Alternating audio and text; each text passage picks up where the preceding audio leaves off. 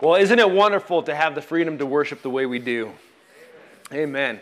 So, I, a uh, little bit about me. I was raised with three sisters. Uh, I'm married. I have three daughters. So, I am a self proclaimed expert in women.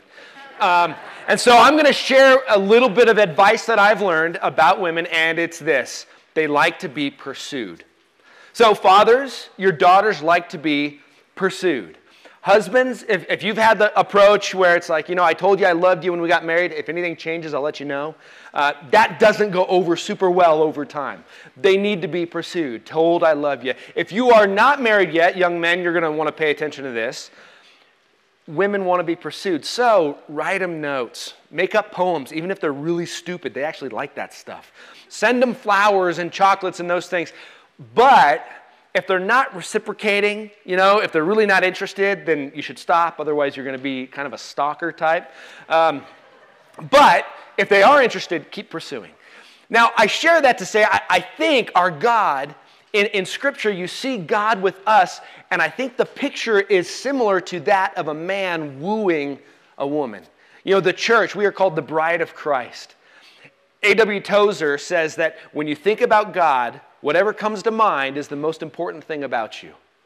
So when you think about God, what comes to mind? Do, you picture God as, as a, a, judgmental father? You know, as a, as a kid with a magnifying glass, waiting for you to mess up just so he can get you, so he can judge you. What do you view? How do you view God? Do you view him as a lover pursuing you because that's who he is? And my goal today, as I've been praying over what we're looking at in, in Acts chapter 8, is that we would get a bigger view of God and God's love. That we would get a more accurate view of how God thinks about you and thinks about me and what He's doing. So turn to Acts, if you would please. Acts chapter 8. And we're going to be looking at Philip. Philip, not an apostle. Philip, somebody who was faithful in his home church. We saw Philip last week. Uh, we saw Stephen the week before, and if you remember, Stephen and Philip both, uh, they were Jewish Christians in the Jerusalem church. Uh, while they were there, they, they needed some extra servants, and so Philip and, and uh, Stephen were chosen to be one of se- or, you know, two of seven to volunteer just to serve in their home church. And I think that's a big deal. The first time we see them is just them saying, What's the church need? We're there. We'll, we'll serve. We'll get involved. What can we do? Then Stephen is martyred. He's the first martyr uh, of our faith. He's the first one to step out, and they stoned him. They killed him, which, after that, a great persecution broke out, and thousands of Christians fled. We looked at that last week, how thousands fled Jerusalem except for the apostles. See, the apostles stayed, the rest went, and what we saw there in Acts already, Acts chapter 8, is that as they went, they all went sharing about Christ. And last week, as we looked at Philip, he went to Samaria. Now remember Acts 1 8 the very beginning, we see Jesus give his outline. Here's the way it's going to go. You will receive power when the Holy Spirit comes upon you, and you will be my witnesses. Not, not you should be, you, you, you will be my witnesses in Jerusalem, Judea, Samaria, and the ends of the earth. So last week we saw the move to Samaria, and it was not through the apostles. Now, I think that's significant because it, the apostles are the ones that received that first command and they passed it on. But it wasn't the apostles that went to Samaria, it was a normal guy named Philip. And then the apostles went, a couple of them went and validated his ministry and went, okay, thumbs up, things are good, and went back to Jerusalem. Well, now we're going to see Philip again. Philip, we're not sure exactly you know, where he is at this time, but in, in uh, chapter 8, verse 26, we see him get some instructions. So look at that Acts 8 26. Now, an angel of the Lord said to Philip, Rise and go toward the south, to the road that goes down from Jerusalem to Gaza. This is a desert place. Now, let's stop there real quick. You know, we see here Philip, again, normal guy, probably from Jerusalem, now cast out because of persecution. He sees great things happen in Samaria. He had seen great things happen in Jerusalem, and now an angel speaks to him and says, Hey, I want you to go to this lonely road. It would be like an angel appearing to you and saying, Hey, I want you to go out on the 50 on the way to Eureka and just start walking. You know, he'd be like, but great things are happening in Jerusalem. Great things are happening in Samaria. Why would I go there? Nobody's there. But what does he do? He goes. He's faithful. God seems to do this with his people. Do you remember Abraham? He's this guy in the Old Testament, the father of the Jewish nation. God told him, Hey, I want you to go from here, where your family is, to a place I'll show you. And so he didn't tell Abraham what he was going to do. He just said, You go, and as you go, I'll, I'll show you. There's something about God that when he grabs his people, he tells them what to do, not, but not always fully. He wants us to have faith and obey, and that's Philip here. He doesn't tell him why, and Philip doesn't ask why. He's like, But great things are happening here. Why should I have to go out there? Nobody wants to go to Eureka. I want to stay here. But he doesn't. He, he goes, and this is in your notes. If you want to be used for the glory of God, be faithful where you're at, be willing to go wherever Jesus leads. Again, you see that with Philip. In Jerusalem, he was faithful where he was at. And then God used circumstances of persecution to send him, and he went. And he was faithful wherever he went. And then here, he gets instruction I want you to go there. And he's faithful to go. Second Chronicles 16 9 says, The eyes of the Lord move to and fro throughout the whole earth to give strong support to those whose heart is blameless toward him. I love that verse because you see God just scouring the earth. I want to find somebody whose heart is all mine so I can use them for my glory. And there's great blessing for you in that. Philip is one of those. He's like, I can use Philip for whatever I want. Hey, go to Eureka. Okay, I'll go. Look at verse 27. And he arose and he went. And there was an Ethiopian, a eunuch, a court official of Candace, queen of the Ethiopians, who was in charge of all her treasure. He had come to Jerusalem to worship and was returning, seated in his chariot, and he was reading the prophet Isaiah. And the Spirit said to Philip, Go over and join this chariot. So here we're, interest, uh, we're, we're introduced to the, kind of the main character other than Philip, the Ethiopian eunuch. We don't get his name, he's just called the Ethiopian eunuch. Who is this guy? Now, here's the thing about studying Acts or really any other narrative it's telling you what's happening. And here, as we're studying Acts, we're seeing Acts 1 8, the pattern played out. The Ethiopian, this is the guy from the ends of the earth. And so, this pattern, God said, this is what, how I'm going to do it, and this is how he's doing it. But there's also a lot of other little things that you see in here. And so we're going to pick on some of those. Now, who is this guy? He's an Ethiopian. He's a black guy from Africa. And he had traveled a long way to go to Jerusalem, probably a 50 day trip ish, one way, to go to Jerusalem to worship. He was obviously very wealthy. He's in a chariot. So it's not, you know, a lot of times we just picture him in a chariot he probably had an entourage. There was a bunch with him. He was a high official of a country that was led by a queen. And so he, he's wealthy, uh, he's well placed, and he's a eunuch. That's significant. You know, this one story encapsulates quite a few things about God and about his pursuit of people. One, we see him going to the ends of the world, uh, you know, the ends of the nations. The other is, why is this guy a eunuch? Well, a eunuch was somebody who had been castrated.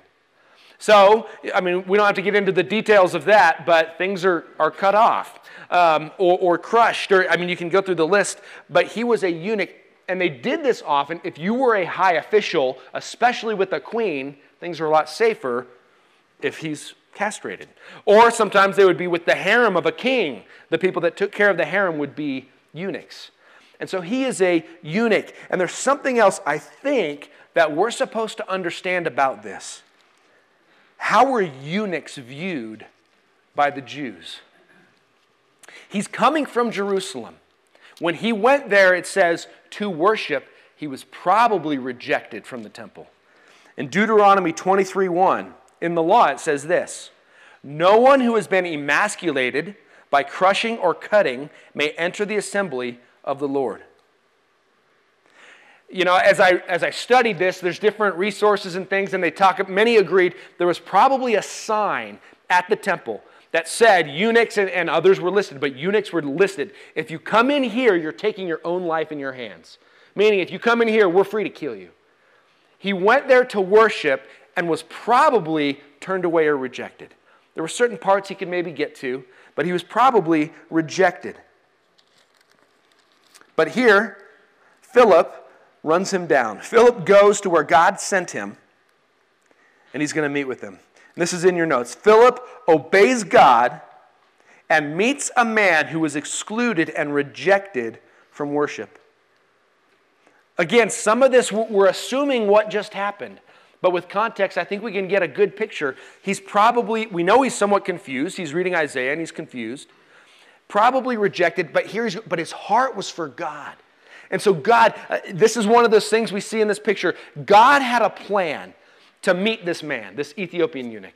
God had not rejected him. God was running him down. And God had a preordained appointment for Philip that he set thousands of years before. He knew this was going to happen, he planned for it. And he just said, Philip, I've got this appointment for you. Go. Okay, I'll go. God was pursuing this man, this Ethiopian eunuch. And then you see the Spirit in verse 29 prompts him, prompts Philip to go over to join the chariot. Verse 30. So Philip ran to him and heard him reading Isaiah the prophet. And he asked, Do you understand what you're reading? And he said, How can I unless someone guides me? And he invited Philip to come up and sit with him. Now, the passage of the scripture that he was reading was this Like a sheep, he was led to the slaughter, and like a lamb before its shearers is silent. So he opened not his mouth. In his humiliation, justice was denied him. Who can describe this generation? For his life is taken away from the earth. So Philip goes. The Spirit prompts him, but now he's there and he hears the man reading Isaiah. I don't think Philip needed any more prompting. I think the Holy Spirit let Philip go at that point. I mean, goes with him, but he's not, you know, prodding him anymore. I, you've already, I've told you what to do, and he's there. He hears him reading, and he just asks a question. You know, leans in the door or whatever.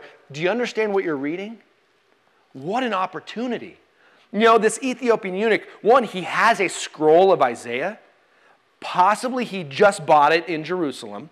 And he's reading it as he goes, and he doesn't get it. This is another reason people think he was probably rejected there. He has all these questions that he didn't get answered when he was in Jerusalem. So he's now going and he's studying this. And Philip just leans in. Do you understand what you're reading?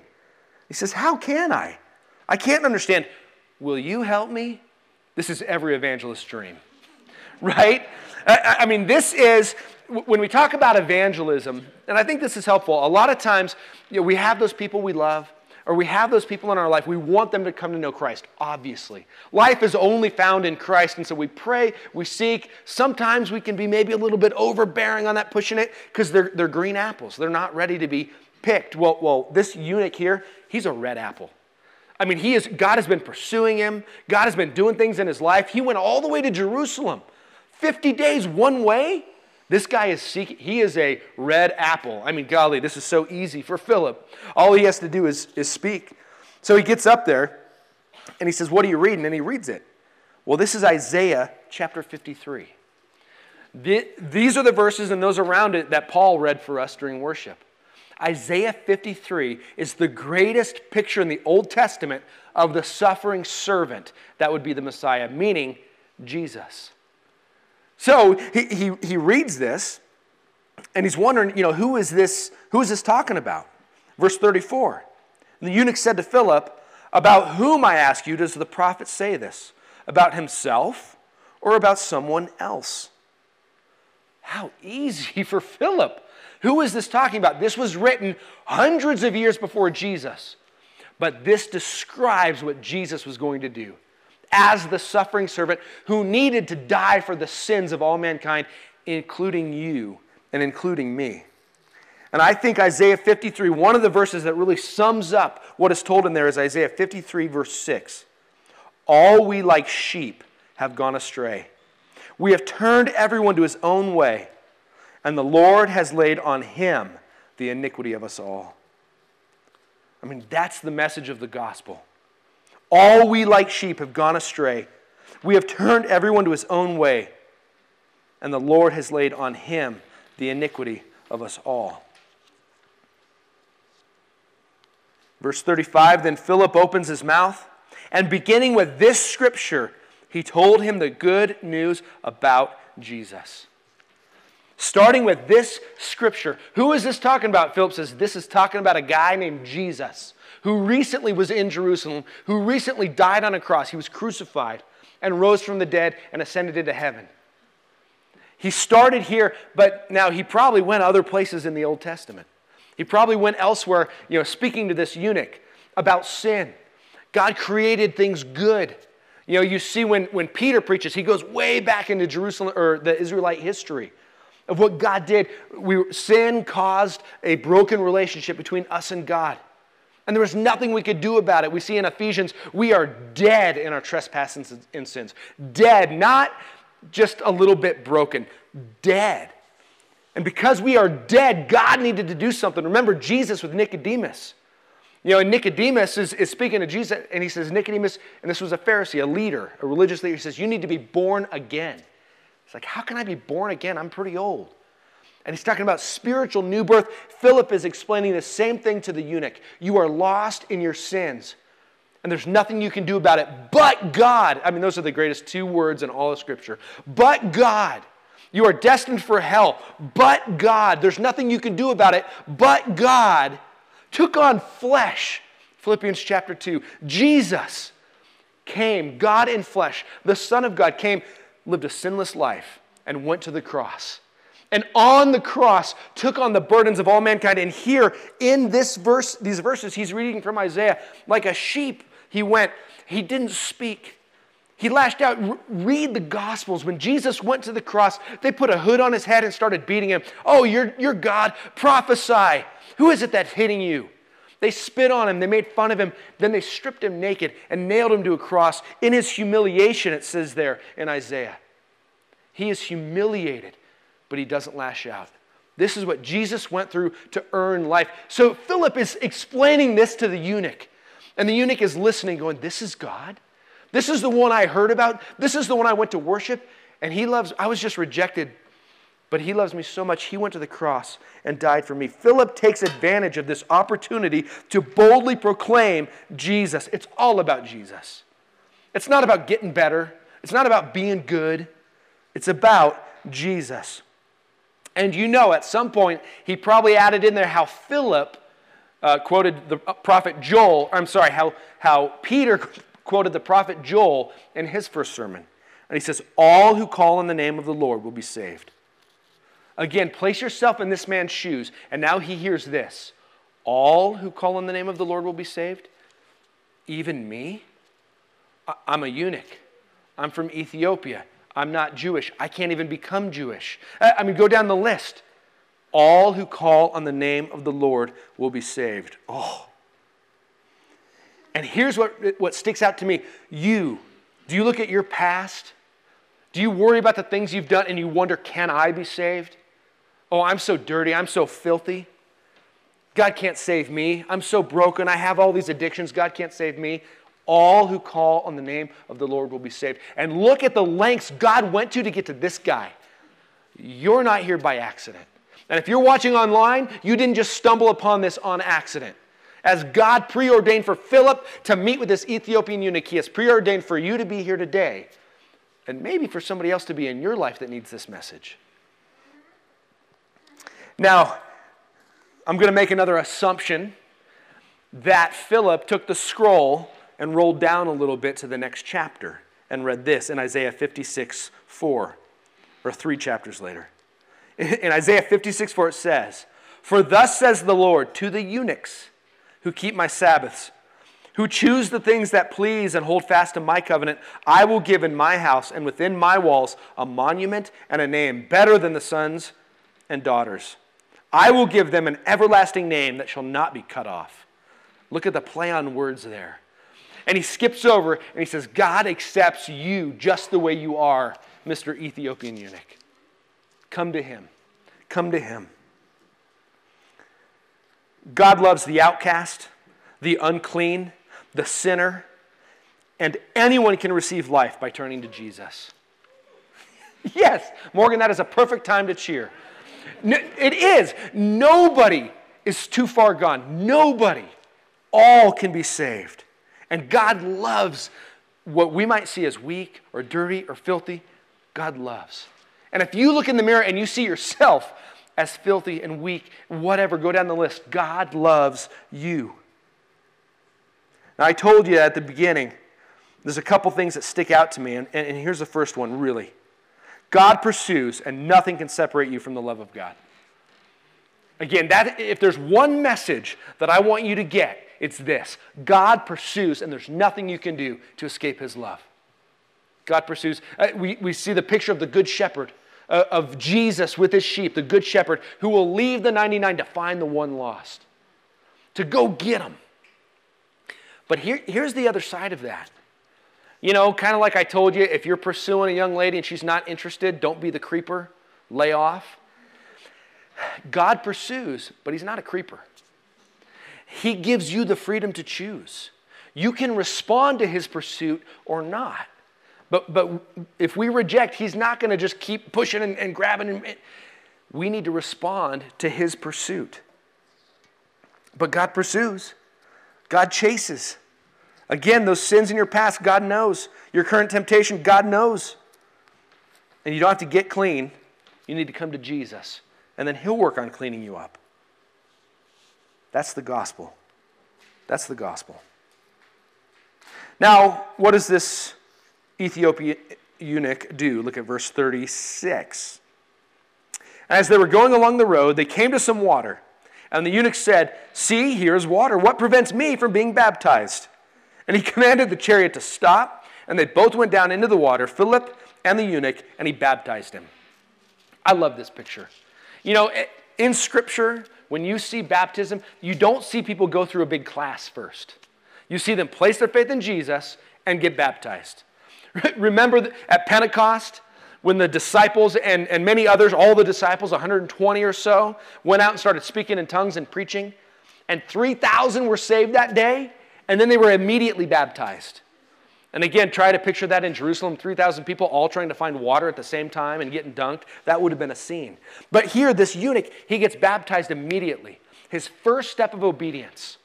At Pentecost, the people were cut to the heart when they heard this good news. They said, What do we do? He said, Repent and be baptized. Repent, turn from your sins, turn to Jesus. Not that you're going to be perfect, but the Lord of your life changes from being you to being Jesus, and you're baptized to show that. So, here, if you have placed your faith in Jesus and not been baptized, I got to ask why.